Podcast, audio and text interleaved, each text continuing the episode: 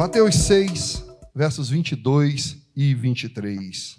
São os olhos a lâmpada do corpo. Se os teus olhos forem bons, todo o teu corpo será luminoso.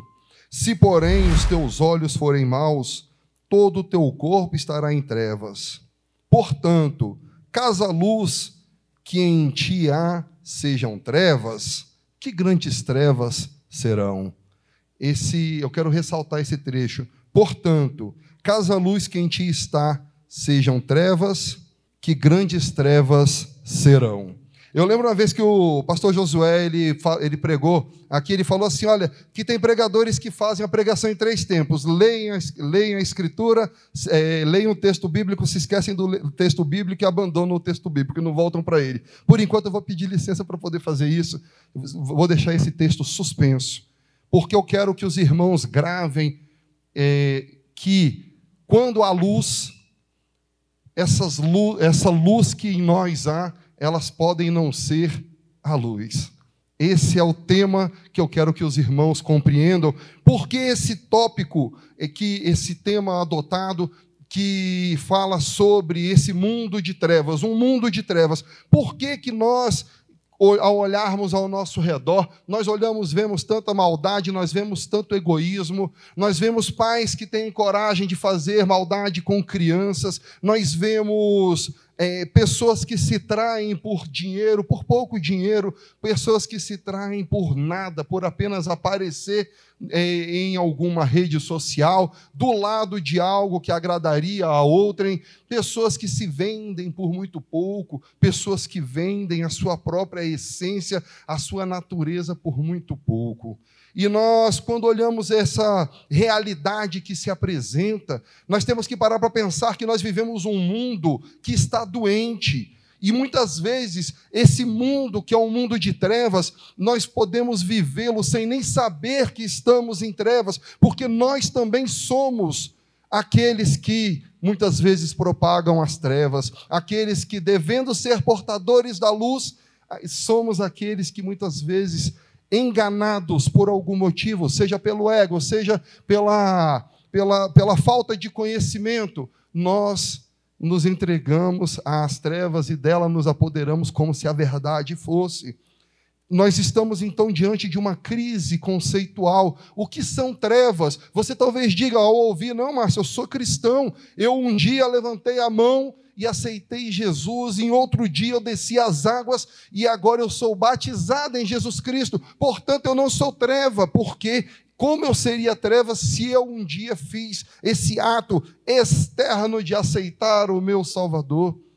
Como posso eu ser treva? Como eu posso viver treva se eu um dia abrir meu coração para Jesus? E foi numa quinta-feira, quando eu estava lá no culto, eu lembro bem disso que eu aceitei Jesus, eu fiquei feliz porque era no culto tal. Aí o outro fala: Não, o meu foi na segunda-feira, nós estávamos na reunião de oração e ali Jesus, eu abri meu coração para Jesus. Aí o outro fala assim: Não, mas o meu batismo ele foi lindo, portanto eu não tenho como estar em trevas, porque ao me batizar eu aceito, eu recebi de Cristo. É, eu morri em Cristo e agora, eu nasci, quando eu levantei, levantei uma nova vida. E eu pergunto para você se se estar em trevas, andar em trevas, ela é uma questão meramente de algo, de um ato que você fez no tempo, ou se ela é uma mudança que deve ser operada continuamente tua, no teu ser, uma mudança que deve ser permeada pelo tempo no teu coração. E eu quero que os irmãos pensem nisso, eu quero que vocês gravem isso para que nós possamos avançar.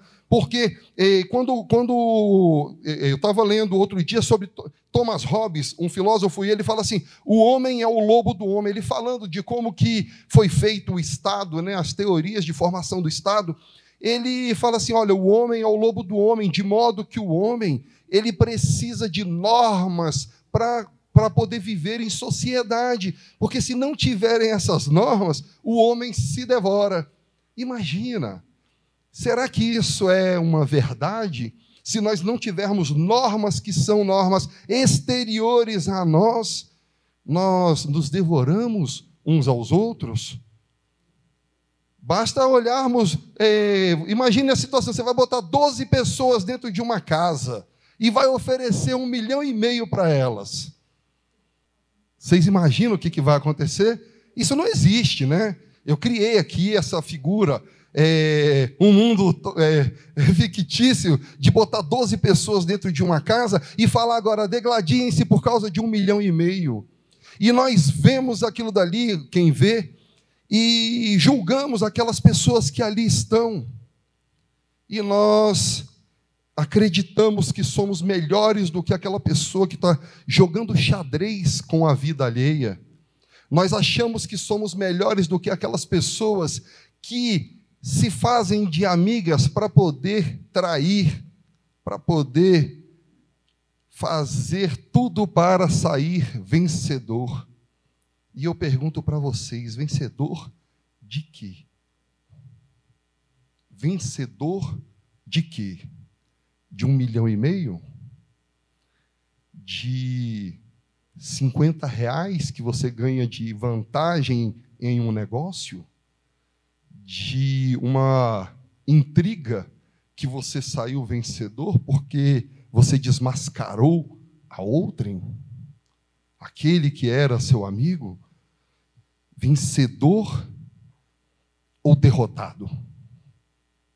Eu quero convidá-los para pensar não no mundo de trevas, mas no mundo onde o que vige em nossos corações é a luz.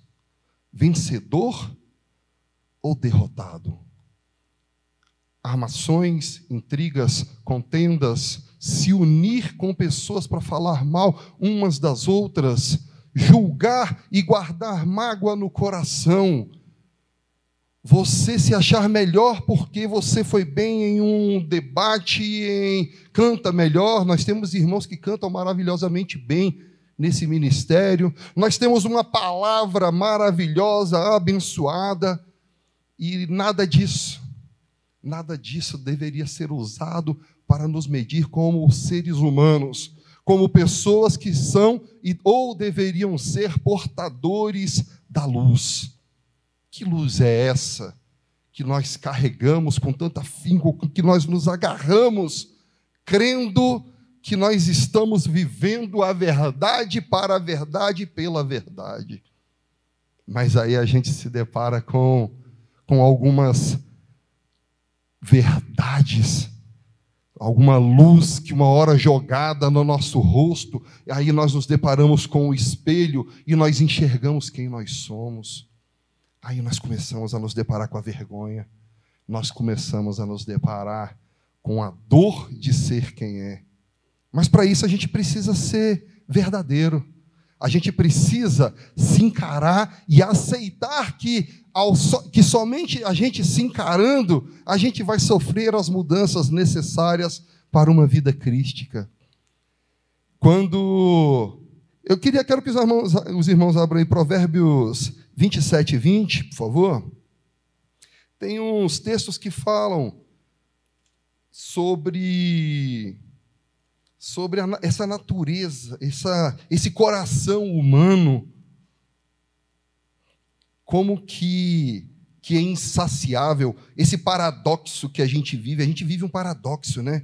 A gente corre atrás de coisas, corre atrás da vida, a gente se entrega para tantas coisas, esquecendo que a gente deveria ter algo, um, um alvo a percorrer, a perseguir, quando na verdade a gente vai olhando para esse mundo exterior tal qual aqueles, aquelas pessoas que estão lá dentro daquela casa, se mancomunando para poder praticar o mal, para poder derrubar, para poder cair, para fazer o outro cair, para trair.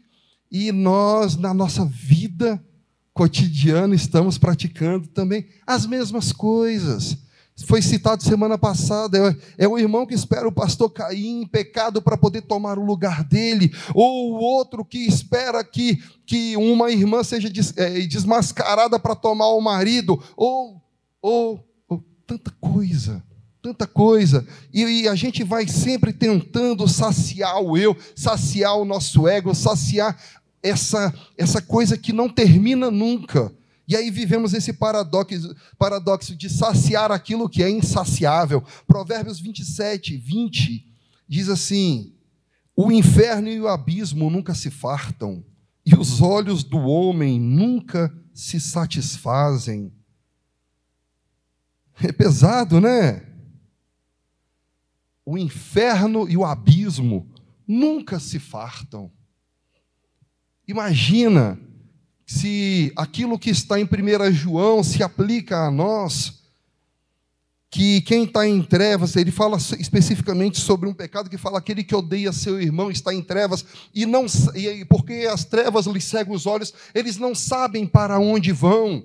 Mas imagina que nós temos em nossas vidas tantas áreas de, de trevas, tanta coisa que precisa da iluminação divina, da luz eterna em nós para gerar transformação, mas só vai ser gerada transformação quando essa luz que ilumina, que, ou que deveria nos iluminar, ganhar a nossa consciência. E nós vivemos numa mente, é, é, é, eu não sei se essa palavra existe, mas eu vou falar eclipsados. Você tem aquela imensa luz, o sol, que representa nessa metáfora que eu estou falando, a luz de Cristo em nós e nós colocamos a lua na frente, de modo que tudo que está ao redor, no centro é, é, treva, e a gente só consegue enxergar é, restos de luz, resquícios de luz que deveriam, na verdade, inundar os nossos corações. Existe essa palavra, eclipsados? Obrigado. Só para pensar quanto, quanto que o homem é egoísta, Algumas pessoas às vezes me perguntam, né, falando sobre a existência de Deus. Como pode Deus permitir tanta maldade, a fome no mundo, as crianças? Se a gente, eu estava lendo a respeito, se a gente puser o que foi desperdiçado de alimento em 2019, os caminhões atrás um do outro, os caminhões enfileirados, caminhões de 40 toneladas, nós teremos sete voltas na terra de caminhões de desperdício de alimento. É Deus quem está falhando. Ou é o ser humano quem falha? Ou somos nós, egoístas, avaros, que não administramos aquilo que Deus nos deu?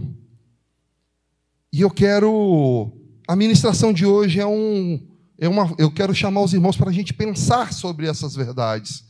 Eu adiantei algumas questões que eu quero tratar hoje com os irmãos, porque você falar para quem está no Evangelho há tantos anos que a sua luz pode ser treva, isso ofende, se entristece, isso magoa. Quantas vezes alguém já quis me atacar porque eu falei verdades que escondiam nas Escrituras? E a minha resposta foi: olha, contende com Cristo, não comigo, porque essas são as palavras que o Senhor nos legou. E como que a gente vai agir diante da verdade que nos é exposta, como nós vamos nos colocar diante daquilo que nos é passado pelas próprias Escrituras. Eu quero tratar de três verdades com os irmãos, de por que, que nós vivemos assim, por que, que estando nesse mundo, nós, sendo filhos de Deus, gerados por Deus, criados por Deus, tendo do seu DNA, criados em Deus, porque é, é nele que nós habitamos e nós vivemos tantos males.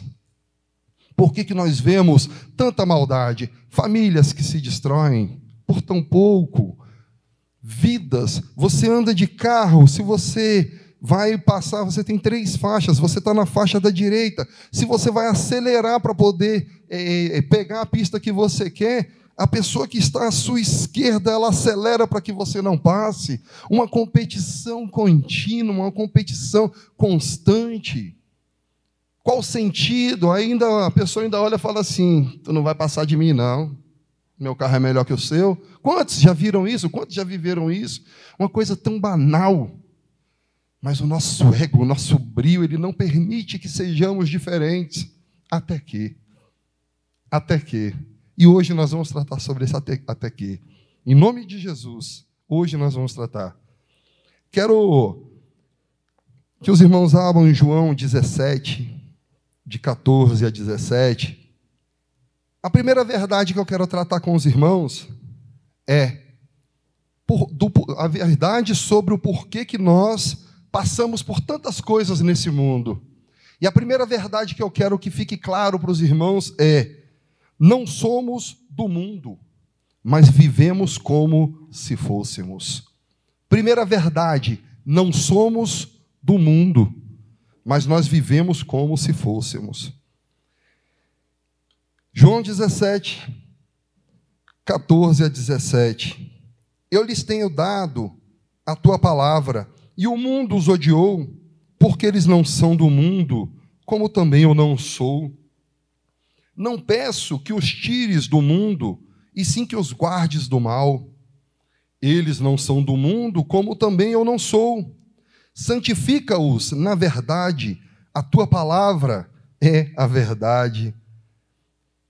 Eu li e reli esse texto várias vezes hoje.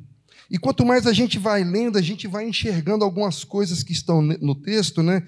Parece que ele vai ganhando uma amplitude para a gente. E ele fala assim: Eu tenho lhes dado a tua palavra. E o mundo os odiou porque eles não são do mundo. A palavra de Deus, ela nos é dada pela própria vida do Cristo operando em nós.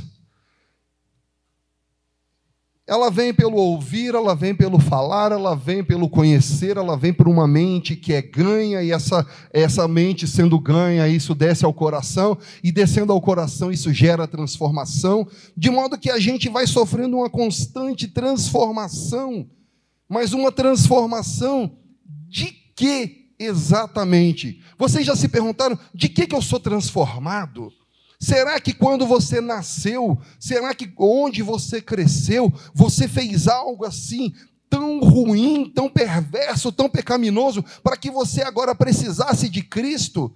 Um dia uma pessoa me fez a seguinte pergunta: por que, que eu preciso de Cristo se eu não quero mal para ninguém? Se eu não faço nada que seja para prejudicar os outros, eu ajudo lá no instituto tal, e eu dou parte daquilo que eu tenho, eu dou do meu tempo também, porque eu vou lá ajudar. E por que, que eu preciso de Cristo?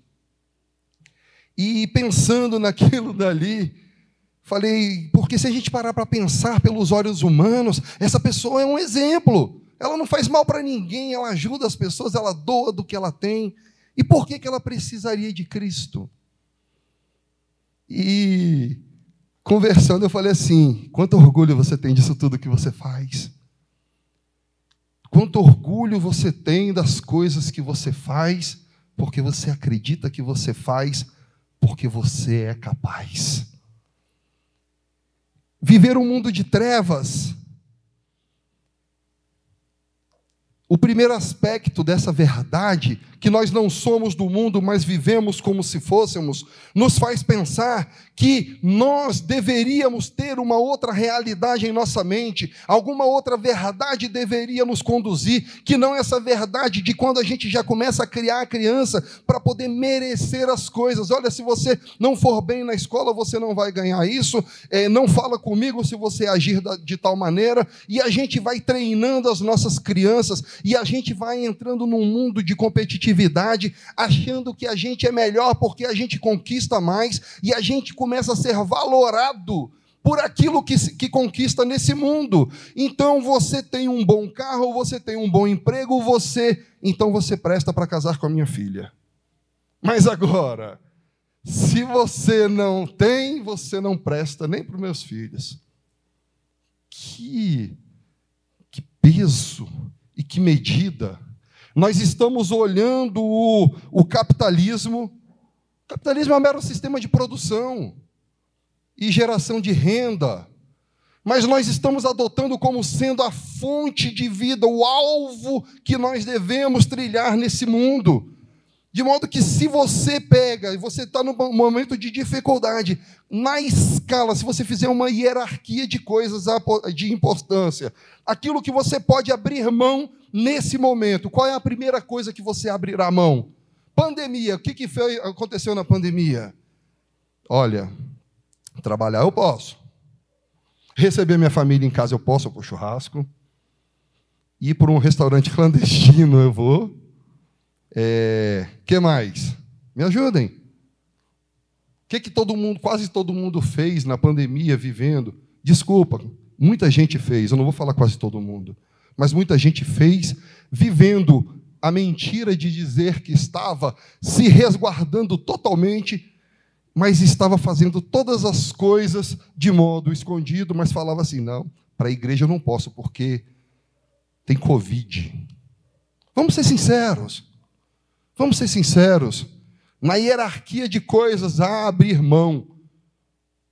E eu me arrisco dizer que as coisas concernentes ao Espírito são as primeiras que a gente abre mão. Alguém não, não concorda? Pode falar. Se você não concorda, levanta a mão, a gente vai conversar depois do culto, que eu quero que você me convença. Mas a experiência mostra que todas as vezes que a gente tem algo que impede a nossa vida cotidiana, detalhe, a nossa vida cotidiana é aquela que envolve trabalho, escola, é, ensino, educação, é, que mais? Conquistas mundanas. A gente pega aquela que são concernentes ao Espírito e ó, vai para trás da fila a gente pode verificar o nível de importância que a gente dá a tais coisas. A gente pode verificar o nível de seriedade que a gente leva à nossa vida espiritual. Porque a gente acredita piamente no nosso coração que a educação ela é mais importante, a educação secular. Olha aqui, não estou falando que não é. Você tem que estudar, você precisa estudar porque o mundo só evoluiu por causa do estudo, porque antes era inconcebível você falar é, é, coisas que hoje são aceitas na nossa realidade se não fosse o estudo, se não fosse o crescimento intelectual. Você precisa estudar, você precisa trabalhar. Você precisa educar os teus filhos, ensinar os teus filhos, botá-los, se você tiver condição numa boa escola, botar para fazer um curso de inglês, botar para fazer um. Você precisa. Se você tiver condição, faça. Mas quando você vai botar na balança os filhos que estão crescendo, e você fala assim: olha, eu, eu quero que meu filho seja um grande homem. Aí eu pergunto para você: o que é um grande homem ou mulher? Aí, aí você vai me responder. Um grande homem ou uma grande mulher é ter um bom emprego, com um bom salário, que ele possa viajar. Aí eu vou continuar perguntando o que mais? Aí você vai falar, ele vai ter um bom carro, vai ter uma bela família, um bom casamento, ele vai conseguir isso, conseguir aquilo. Se alguém não se identificar, fala. Fala assim, ó, oh, não concordo. Aí você vai continuar olhando para essa. Eu continuo perguntando para essa pessoa, tá, e o que mais? Eu já ouvi isso de pouquíssimas pessoas, pouquíssimas, raríssimas pessoas.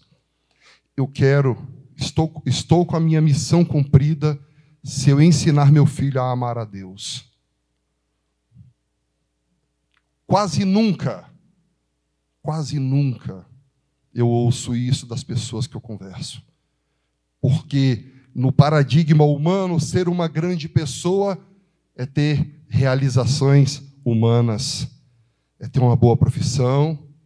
Quantos não querem encher a boca e falar assim: meu filho é um médico? Ó, oh, meu filho é um engenheiro daquelas construções, daqueles prédios ali. Ah, isso enche os olhos. Aí o, chega o irmão, fala assim: meu filho é um verdadeiro cristão. Isso é risível? Para o mundo, isso é risível. É digno de você olhar e falar assim: coitado, um, um verdadeiro cristão. O que, que quer dizer isso demais? Porque se a gente parasse para repensar o alvo que a gente busca. A gente ia compreender que neste mundo que nós vivemos, essa não é a verdade a ser perseguida, pois a verdade a ser perseguida deveria ser algo que é muito superior, é uma luz que não se apaga de noite, mas é uma luz que é sempre eterna. Imagina a luz de Deus brilhando eternamente sobre a sua vida, brilhando sobre as nossas vidas de modo que agora a gente enxerga Porque quando acende a luz, a gente enxerga tudo, né? Todas as imperfeições.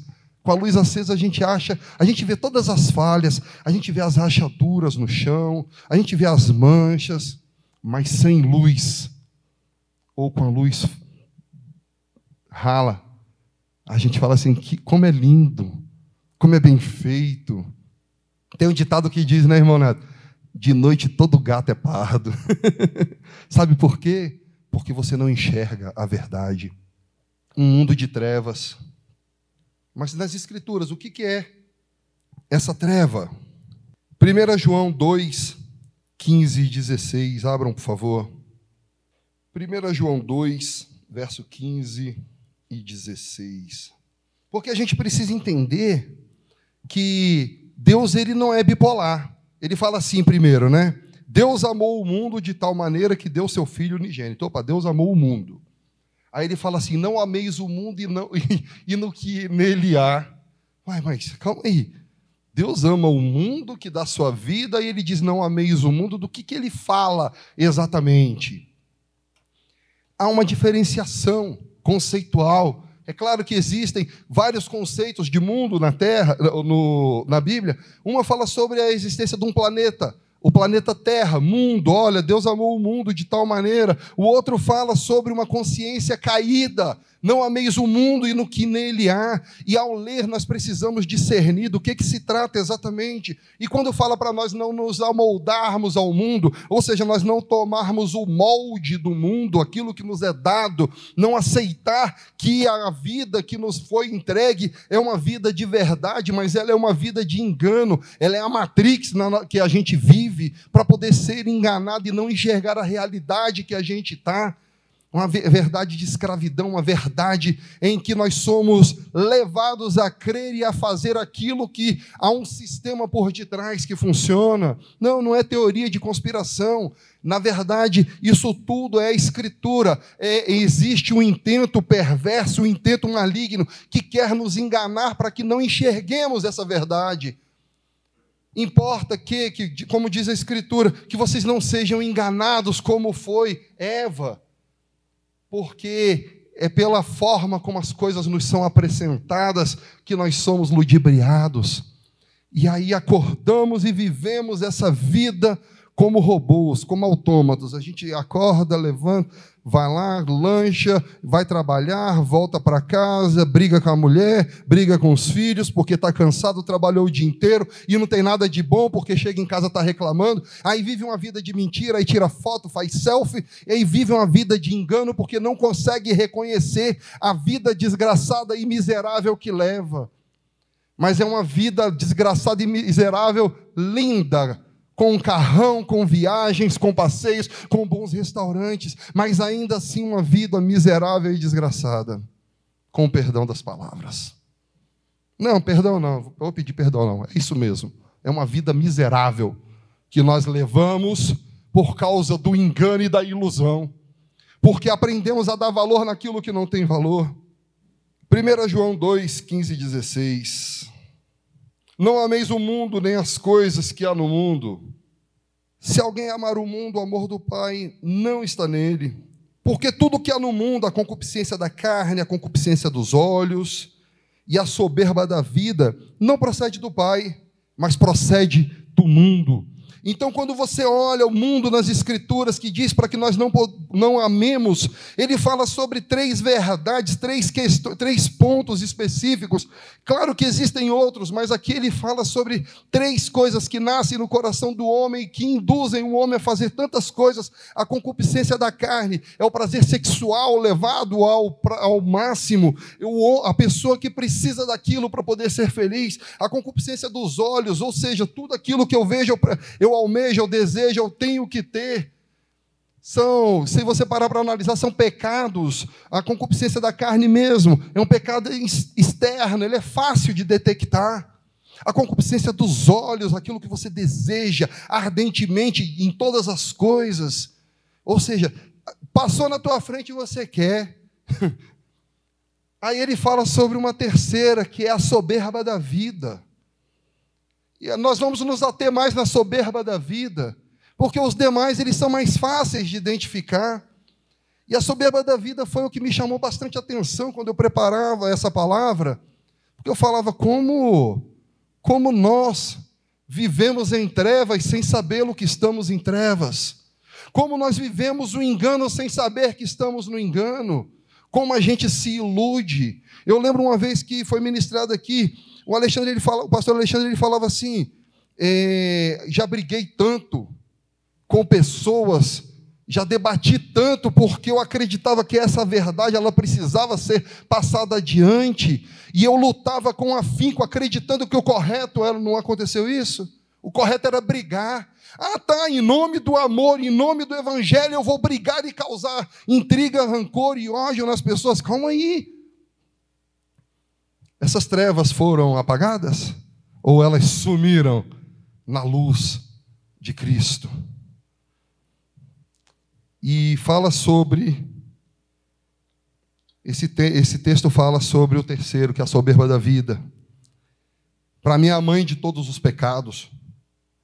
E essa soberba da vida, eu peguei um, um conceito aqui que eu quero ler para os irmãos. Diz assim: a soberba faz com que o homem busque incessantemente a própria satisfação, sem nenhum temor ou discernimento, numa filosofia de vista de vida humanista e autossuficiente, a qual valoriza o homem que independe da misericórdia e graça de Deus. É a criação que veio do pó, vangloriando-se perante o seu Criador. Eu vou ler novamente, devagar. A soberba faz com que o homem busque incessantemente a própria satisfação, sem temor ou discernimento. Essa vida que nós levamos, uma vida de busca pelas coisas materiais, essa vida que nós levamos por, por uma busca de aparecer, por uma busca de querer ser essa vida de mentira que nós levamos muitas vezes. Eh, ontem eu estava ouvindo com os, com os meus filhos uma música, ele falava assim que de dia era era selfie com cachaça, dançando e ouvindo música, e de noite estava chorando. Vida de engano e de mentira. Alguém reconhece isso? Não falo da música. Eu falo do engano de parecer ter uma vida que não tem, de achar que precisa ter a vida que o outro tem, porque assim você vai ser feliz. Deixa eu explicar uma coisa para você. Você não vai ser feliz por causa da casa ou do carro ou da viagem, você não vai ser feliz dessa forma. Porque há pessoas que são milionárias, grandes artistas, pessoas famosíssimas com muito dinheiro vivendo depressão. Sabe por quê? Dentre outras, não consegue encarar a realidade que está na sua vida, não consegue encarar a realidade que habita o coração. Nada exterior pode lhe trazer essa alegria, nada exterior pode lhe trazer a felicidade da vida. Foi cantada aqui a música do Rodolfo, linda. Eu vejo Deus nas ondas do mar, eu vejo Deus no vento a soprar, mais ou menos isso.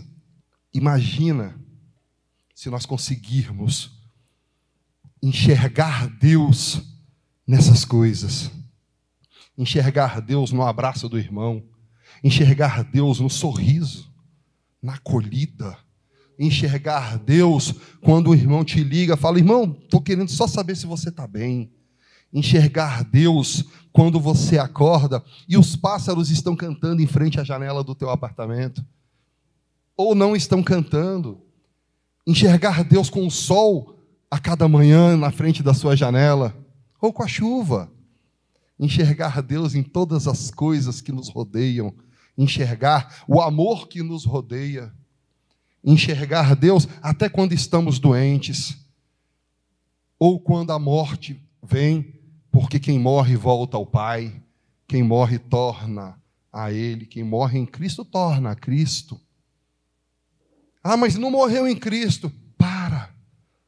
Abre mão dos julgamentos. Deixa todas as coisas por Cristo. Senhor, está aqui, ó, todas as coisas na minha vida são dependentes de Ti. Todas as coisas da minha vida estão em Ti. Para de achar que com a força do seu braço você tem condição de alcançar algo.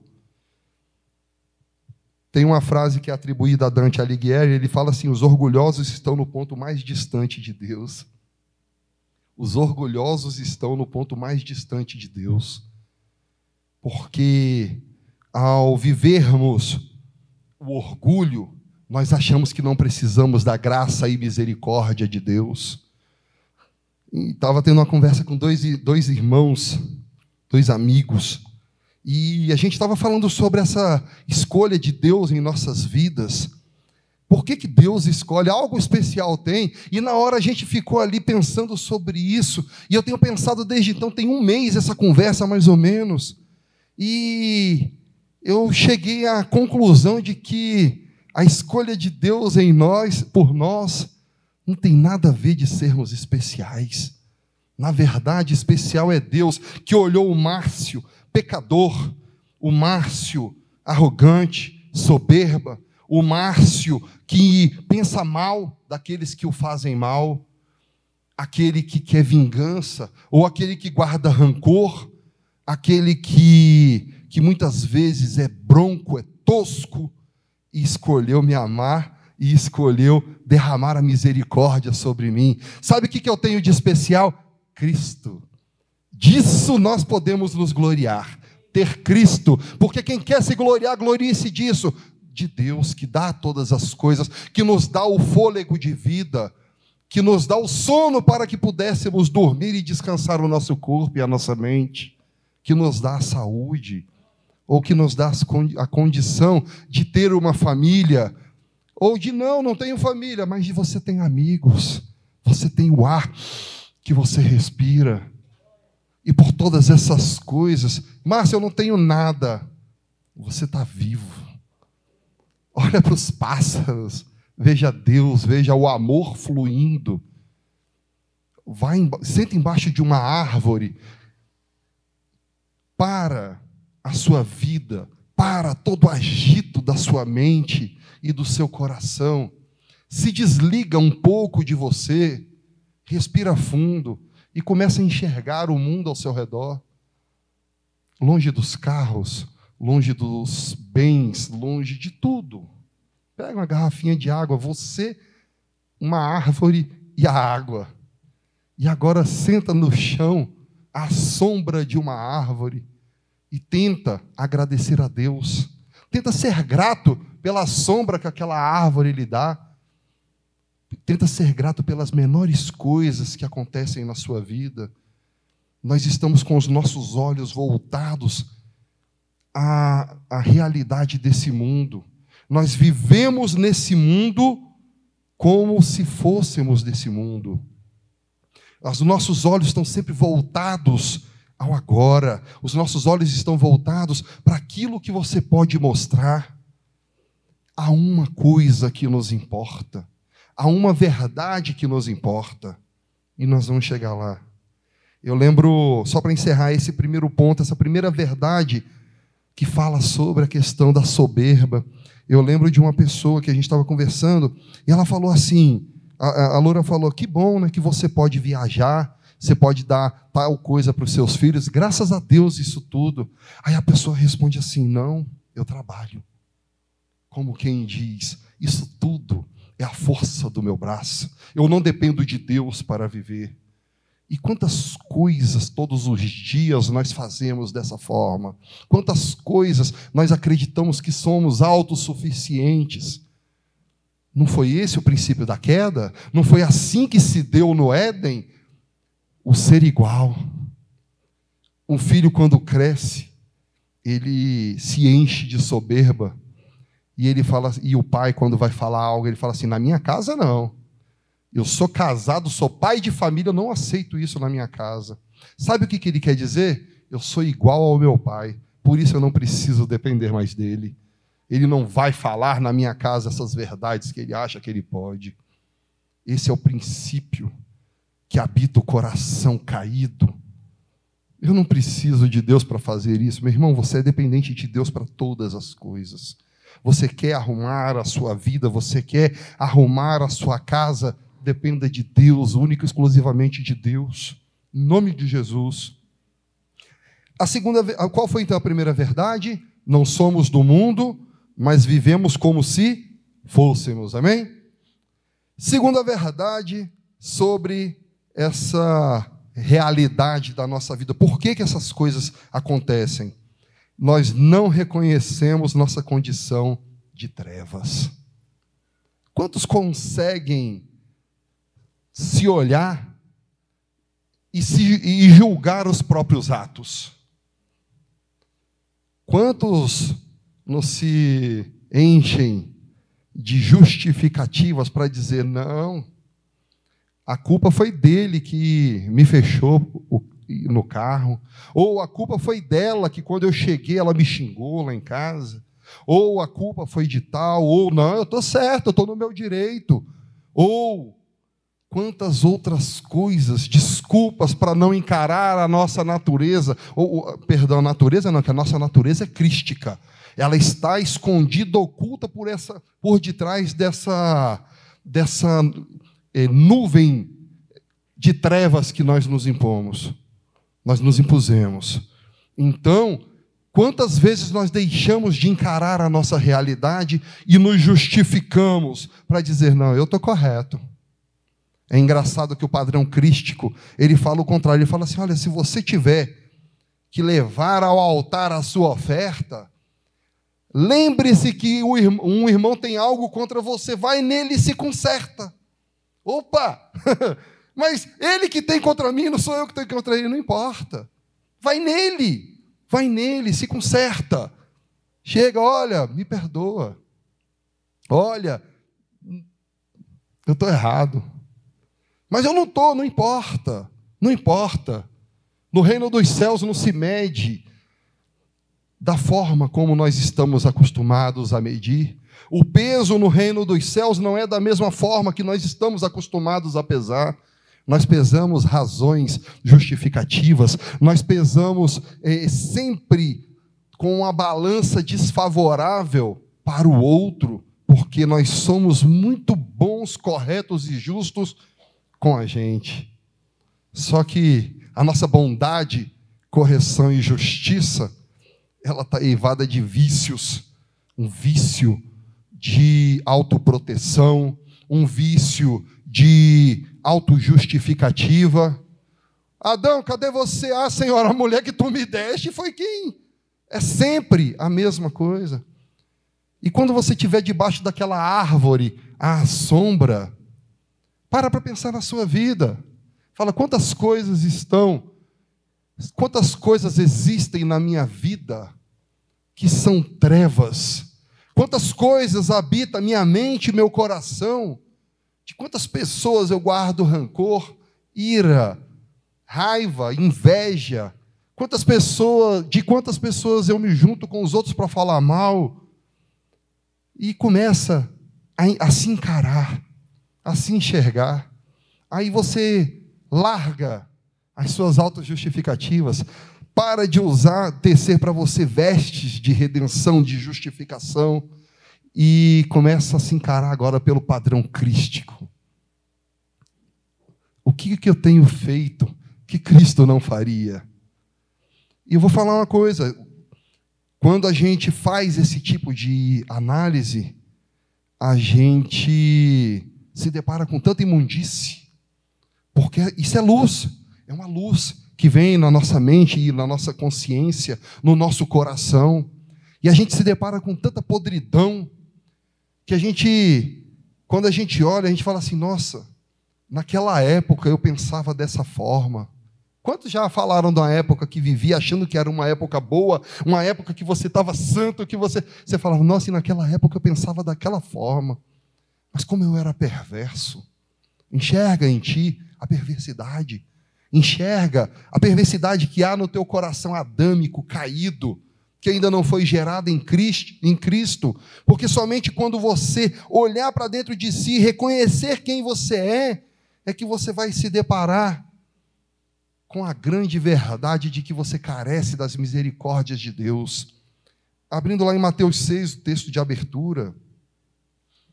Vou voltar no texto agora. Mateus 6, 22. São os olhos a lâmpada do corpo. Se os teus olhos forem bons, todo o teu corpo será luminoso.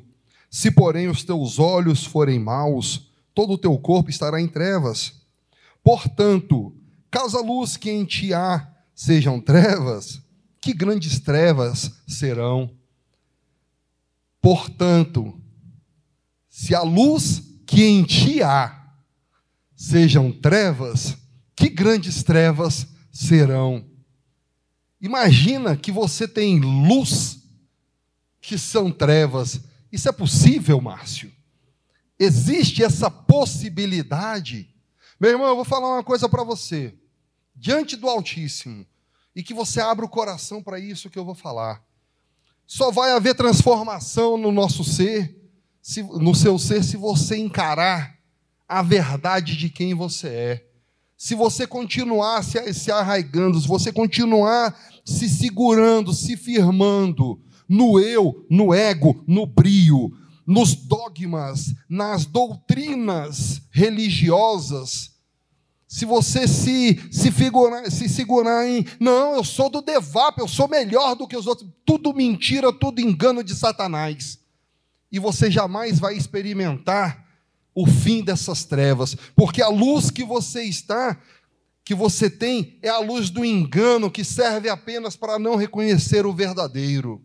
E reconhecer o verdadeiro é olhar para Cristo e reconhecer que tudo, tudo vem dele, todas as coisas são provenientes dele que essa luz que vem dele é a luz que deveria iluminar a todos os homens. Mas, Márcio, a Escritura diz que ela ilumina. O quanto disso é verdade em você. O quanto disso é verdade em você. O Cristo de Deus, a luz que ilumina todo homem. Ele ilumina, ele é, antes que todas as coisas forem, fossem. Mas eu quero saber de você o quanto que isso existe na tua mente e no teu coração, o quanto que isso existe de forte no teu coração para que isso te conduza. Pensa que a luz é aquela que vai trilhando um caminho a luz é aquela que vai te levando por, por, um, por um caminho onde você não vai ser levado por caminhos tortuosos, por caminhos torpes, por caminhos de engano, porque a luz lhe, lhe, lhe abriu os olhos para a verdade. E que verdade é essa, Marcel? Cristo de Deus. Somente vivendo o Cristo de Deus é possível que você abra mão de todas as coisas, todos os enganos, que você abandone as trevas e deixe entrar a luz, ganhando a sua consciência. É impossível fazer pela força própria, é impossível fazer vivendo uma vida de enganos e de mentira, é impossível se você não olhar para dentro de você e encarar a sua realidade humana. É impossível. Você não vai experimentar mudança no seu ser se você não se encarar. Você não vai experimentar mudança dentro da tua casa, na tua família, nos seus amigos, no, no, seu trabalho, se você não mudar o teu coração, se você não encarar as podridões do seu coração. Pobre, miserável homem que eu sou, se reconhece, mas não se reconhece meramente para poder agradar uma doutrina que diz que você é pobre e miserável, se reconhece porque você enxerga. E se você ainda não enxerga, fala, Senhor, traz luz à minha consciência, porque eu tenho tanto orgulho de quem eu me tornei. Traz luz à minha consciência, porque eu me agrado da pessoa que eu sou.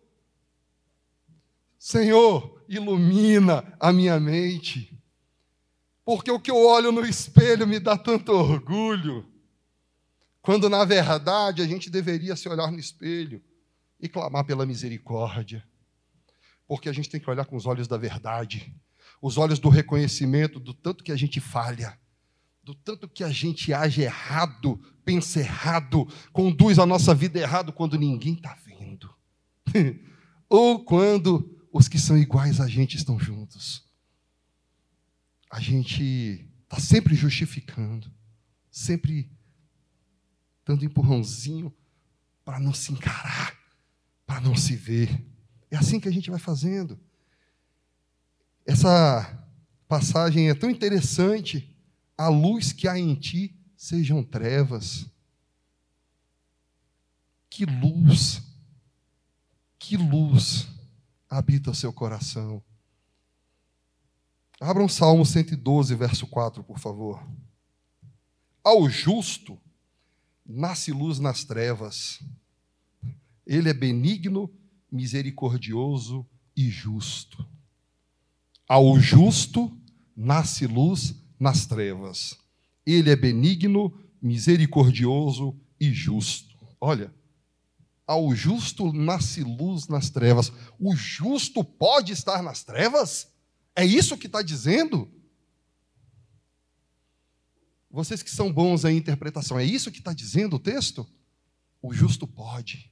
Assim como a luz ela pode ser treva, o justo pode estar nas trevas. Mas é essa luz que ilumina todo homem, que ela está latente dentro de nós. Um dos louvores fala assim: estendo minhas mãos para tocar as tuas vestes. A minha vontade é botar, estender minha mão para dentro de mim, para esse ser infinito que existe dentro desse Márcio infinito. Esse Márcio que se esgota nisso daqui, mas que existe uma infinitude, uma eternidade que me habita. Esse mundo crístico que precisa ser gerado no seu coração, esse mundo crístico que precisa ser gerado na sua mente, já está dentro de você, já te habita. Já te habita. Terceira e última verdade. É, o tempo hoje. Terceira e última verdade para tratar sobre essa nossa realidade. Qual foi a primeira? Não somos do mundo, mas vivemos como se fôssemos. Segunda verdade, não reconhecemos a, a, nossa condição de trevas. E a terceira e última verdade que eu quero tratar com vocês: se não nos movemos em prol da verdade, ou nós somos indiferentes a ela, ou simplesmente nos opomos. Vocês entenderam o que eu falei? Se não nos movemos em prol da verdade, ou nós somos indiferentes a ela, ou a ela nos opomos. Sabe aquela passagem que fala sobre o bom samaritano, que passam aqueles dois religiosos, homens de Deus, homens que frequentam uma a congregação dos justos, a congregação dos santos, e eles veem ali um homem ferido, e eles passam distantes para que não parem a grande obra que eles vão fazer em suas congregações. Aí vem aquele samaritano que é tido por podre, por imundo, é aquele que estica a mão, estende a mão e ajuda.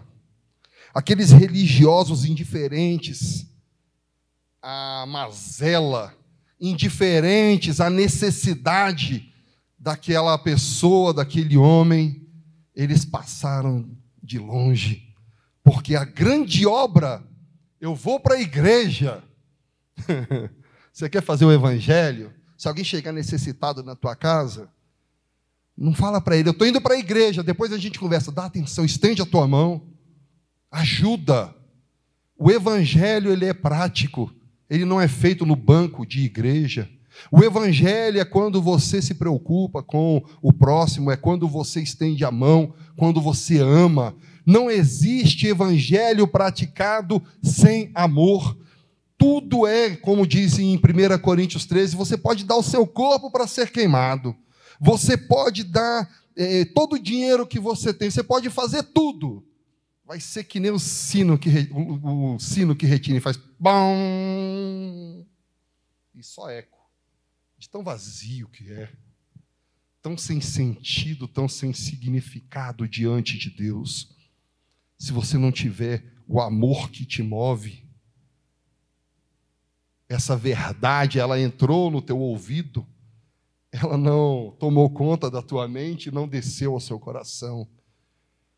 Porque o verdadeiro evangelho ele foi ocultado por detrás de dogmas, por detrás de serviços religiosos, quando o verdadeiro evangelho ele ele se demonstra, ele se vive no próximo. o verdadeiro evangelho ele não pode ser destituído da doação em amor. Não existe evangelho sem amor. E se você não foi gerado e transformado nisso, se você não começou a sofrer essa transformação, para de se olhar no espelho com orgulho de quem você é, pelo amor de Deus.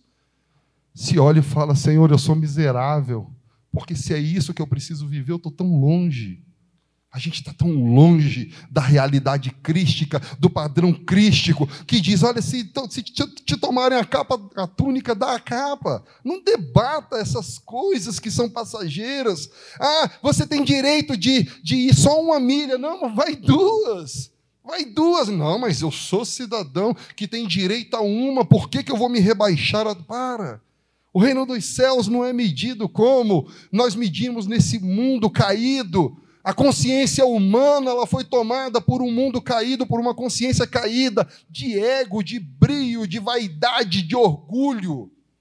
Se nós não, não começarmos a soltar da nossa mente, do nosso coração, todos esses laços que nos amarram ao inferno, todos esses laços que nos amarram nas trevas, a luz, ela será treva, porque a verdadeira luz, o eterno brilho, o brilho eterno desse Cristo de Deus em nossos corações, precisa, deve gerar transformação em nosso ser. Mas, Márcio, tem tantas religiões, como que eu vou saber qual é a verdadeira? Como eu vou saber o que seguir? Segue religião, não não segue doutrina, para de se amarrar em dogmas.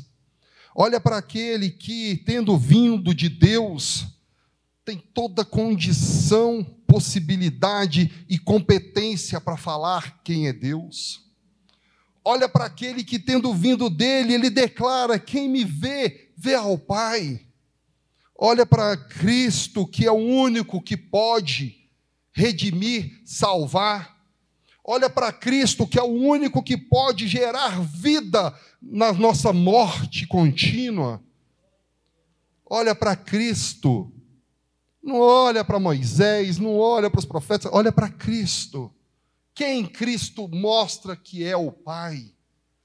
Ele diz: pecou, perdoa. Não impute sua justiça própria, não impute acusação estende a mão ao miserável, estende a mão ao pecador. Nós estamos tão longe disso. Que nossos corações sejam ganhos por esse Cristo de Deus. João 3, versos 31 e 32. Quem vem das alturas certamente está acima de todos quem vem da terra é terreno e fala da terra. Quem veio do céu está acima de todos e testifica o que tem visto e ouvido, contudo, ninguém aceita seu testemunho. Quem, todavia, lhe aceita o testemunho, por sua vez, certifica que Deus é verdadeiro. Existe um alvo a perseguir, existe um caminho a percorrer existe algo que deve mover os nossos corações. Nós fomos criados em comunhão com Deus, mas em certo momento, na nossa consciência, nós nos afastamos do Pai, nós nos afastamos do nosso Criador e declaramos que, por pura, pela soberba da vida, que nós não dependemos dele e não precisamos dele para viver. Igreja, vocês querem viver algo diferente? Vocês querem uma nova vida? Vocês querem que toda treva seja dissipada? Sejam aqueles que reconhecem a sua dependência no Pai. Se você respira, é por causa da misericórdia. Se você anda, é por causa da misericórdia. Se você tem amigos, família, você tem o que comer, você tem o sol toda manhã, você tem as estrelas à noite para poder contemplar, é por causa daquele que é tudo em todos. Abra seu coração. E se você está tão longe disso quanto eu, ora, fala, Senhor, transforma a minha vida. Eu preciso viver, eu preciso ver. Aliás, eu preciso ver e eu preciso viver. Ilumina a minha consciência e ganha o meu ser, no nome de Jesus.